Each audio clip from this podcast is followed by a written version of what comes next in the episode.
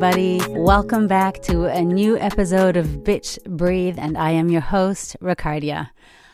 Today is a very special broadcast, if you will, for me, because today is episode number 50. So it's 50 episodes of Bitch Breathe of my reminiscent renderings with you all who have been participating and supporting me in so, so many ways and on so many channels. And it's also a year. So I have been a podcaster for a year, and that, of course, makes me think back and reflect on the kind of year I guess we've all had to varying degrees of misery, but also euphoria and new discoveries, I think. And I just really wanted to take a moment to thank you for joining me on this journey, which took me a lot of courage to begin. And if there weren't that special person in my life who hadn't pushed me to do so, so this is a shout out to the beau, then this might not have happened or might have happened a lot later. Who knows? So I'm really happy to still be here with you and to step into dialogue when we do write to each other. I also want to thank those of you who are supporting my book. I have written and am in the second rewrite of a book about breakups called The Breakup Call. And I have started to read from that book on Gumroad. So if you'd like to support the project, if you'd like to join the conversation about this subject, then I welcome you there. You'll find the link to Gumroad in the show notes. So, for the anniversary issue, we are going to talk about the magic and misconceptions of self love. Self love is big on the agenda of all the spiritual and the dating scenes these days. I think I can't open my Instagram feed without there being some reference to the concept or a hashtag self love. And there's been so much talk about it and so much literature that came out for the subject, thankfully, that I've actually been reading and looking into it for quite some time, both because life demanded it of me and because it's so prominent in my algorithm, I guess, or my environment. Basically, the idea of self love has become so mandatory, I guess, in some ways, that if we don't manage self love, we sometimes feel like we've failed the class. And then you got to take this class like over and over and over again until you finally master self love. And there are armies of coaches and teachers and gurus and self pronounced experts letting us know that everything starts with loving ourselves. And they're not wrong. In fact, I dedicated a whole section of my book to this particular idea. So, that said, it feels like you've got some sort of choice going on of self love or self loathe, is what the feeling is with me anytime I read about it anywhere. And I feel like, oh my God, that is such a tall order. Self loathing isn't. I can go there any day of the week. But the whole self love idea feels like this really high standard of accomplishment that I'm not quite sure, am I ever going to obtain that? Or at least it used to be that I thought, uh, I'm not going to get even close. So today I want to look at some of the misconceptions about self love, meaning what it is not, or how maybe we have started to contort this idea into something that is actually quite the opposite, or at least goes in a different direction, but also the magic of self love itself. So, first and foremost, just for completion's sake, I want to mention that there's nothing wrong with getting a mani and pedi and calling it self love.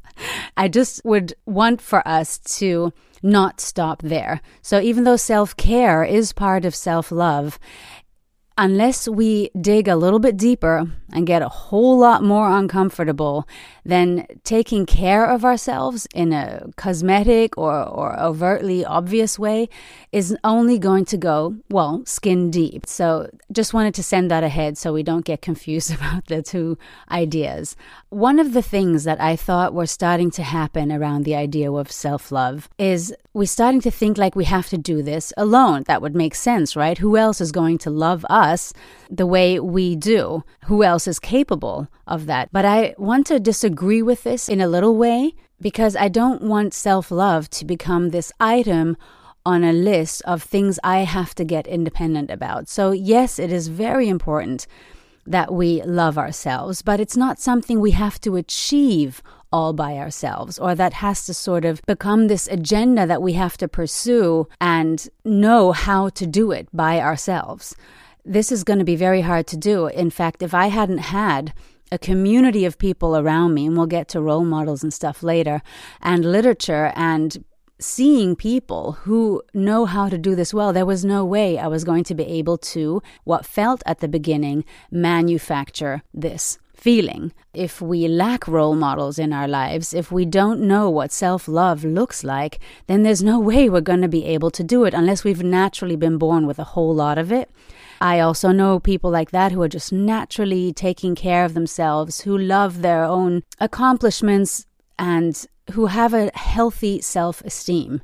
These are the minority, but they do exist.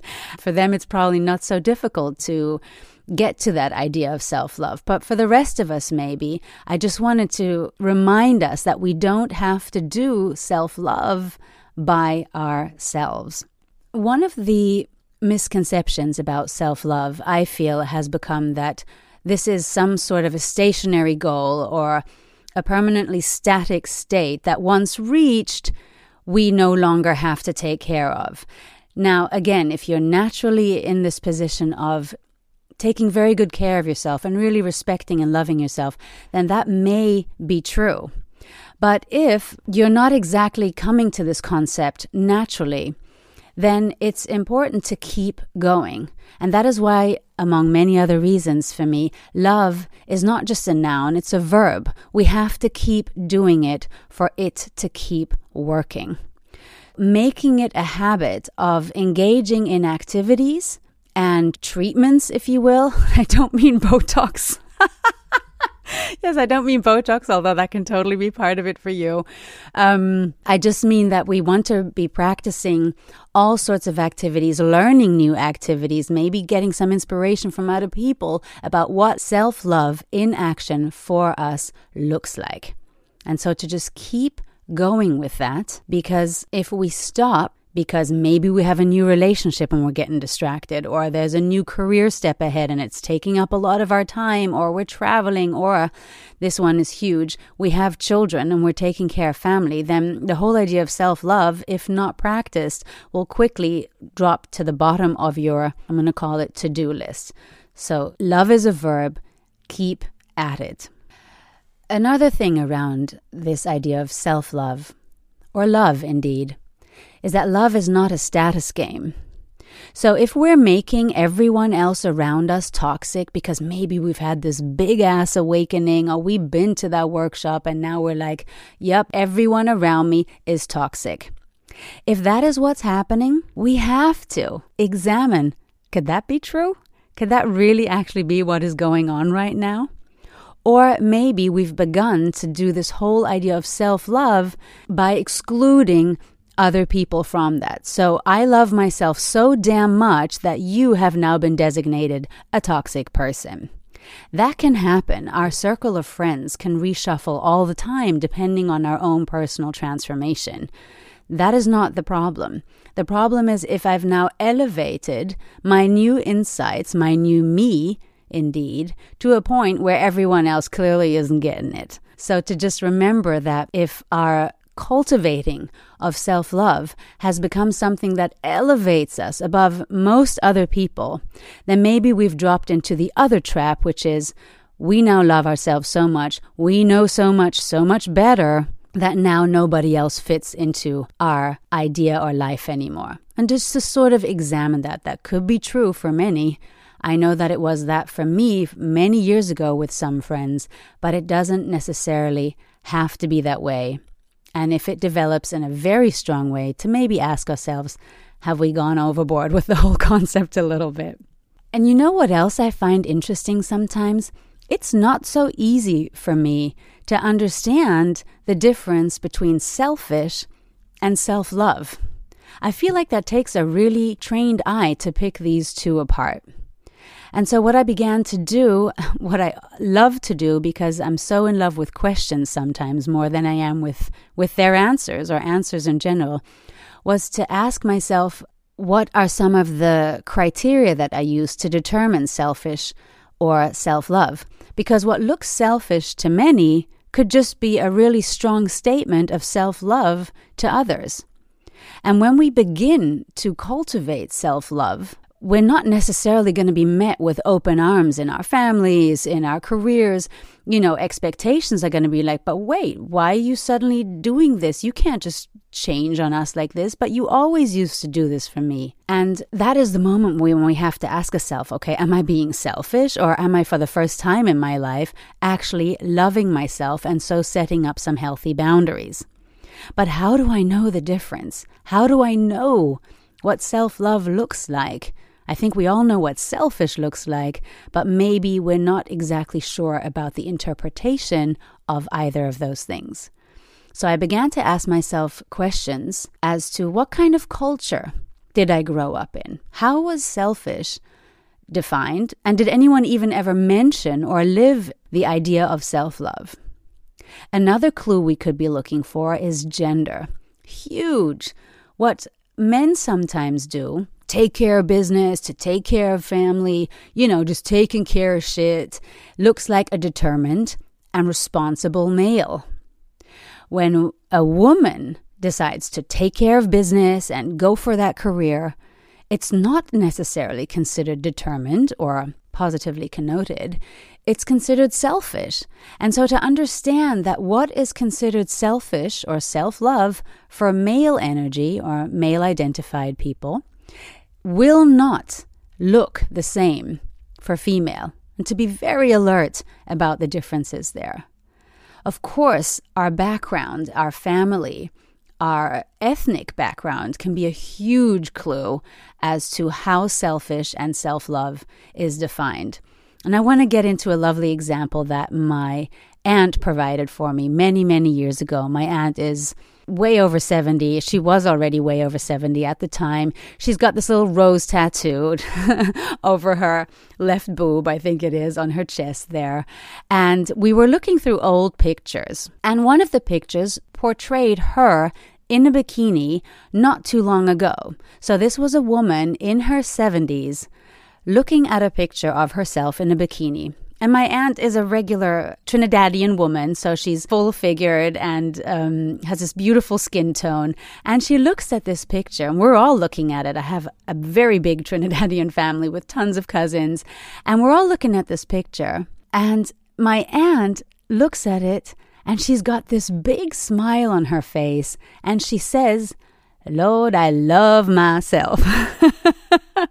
and it came from such a place of true self value and appreciation that in that moment I sent a prayer to the heavens saying, Please, goddesses, let me be this loving towards my visual self, but also my inner self when I am my aunt's age. And I know that that could sound superficial, like what she thought she was hot in a bikini, but that's not what I mean. I mean that aging is difficult, even more difficult for, for females, maybe in some ways, that there's a certain beauty standard we all live up to, whatever. My aunt did not care. She saw herself and thought she looked beautiful. And I looked at her and I thought, yes, absolutely. That is that is the truth. You indeed are a person who, who radiates. And I just thought that was such an amazing example of somebody really being their own fan, not in a narcissistic way, but in a self appreciation way. That seemed really healthy to me at that moment. So, looking for where in our gender, in our upbringing, and everywhere else we've found examples of selfish versus self love. If those examples still don't give us clues as to what one or the other could be or how they could be interpreted, then maybe we can look at the outcome of how these behaviors panned out. So once somebody's acted very selfishly or very self lovingly, you can tell by the results of that behavior which was which. So if it was very selfish, there could have been not just hurt feelings, because self care can do that too, or self love, but maybe some actual consequences. Somebody going on a trip, even though their partner really, really needs help right now, or is going through a tough time with their career or with the children, whatever, then maybe postpone that vacation for another time. That would be self love because you're still taking that vacation for yourself, but you're also paying attention to what the needs of this partner or this family member are. So, really looking at the outcome of how much damage occurs from this behavior and how much self love occurs after the behavior, even in others as they take their cues from this person who's exercising their right and their ability to take care of themselves. Sometimes I'm still not sure what's what. And I find it hard to draw up borders or boundaries around those I love. I think sometimes it's harder to self love when there are obligations and duties for family members and loved ones than it is maybe at work. Or maybe for you, it's exactly the other way around. You can totally set up boundaries around family, but at work, you're like, that's right, yes, I will take on that extra workload and work through the weekend. So, when we're still not sure what is what, it's helpful to look at our friends and our community and to see who looks like they really love themselves. And I have this one particular friend, I've been friends with her for many, many years. She lives in Florida now. And I've always, throughout the years, noticed that no matter what upheaval was in her life, she even went through an incredible depression bout for a couple of years and repeatedly. She was a dancer and then she was doing really well. And so there were very extreme different phases, but throughout these phases, that girl knew how to take care of herself. She would take ages picking out healthy food at the deli. Sometimes I'd be like, oh my God, can we just get out of here? Just pick something. Or she would like read the ingredients of the label and she would listen in carefully how this food had reacted or she had reacted to the food. She was on antidepressants, and so she would feel out, okay, which cocktail of these is working until she realized none of them were. But she kept staying in touch with herself and kept examining and questioning how certain behaviors, medications, foods, external stimuli, and internal input were affecting her. That, to me, to this day, is an example of self care, and so, as a consequence, self love. When you constantly exercise and are interested and curious in how you are reacting, how you're doing, and how that affects you. And this friend was still able to help me when I needed help. It's not like she just totally took care of herself and everybody else didn't matter. No, but there was always an examination going on while she also took care of others. So, the last, or one of the last things I'm going to say about this is how do I know that I love myself or that I'm on my way to doing so?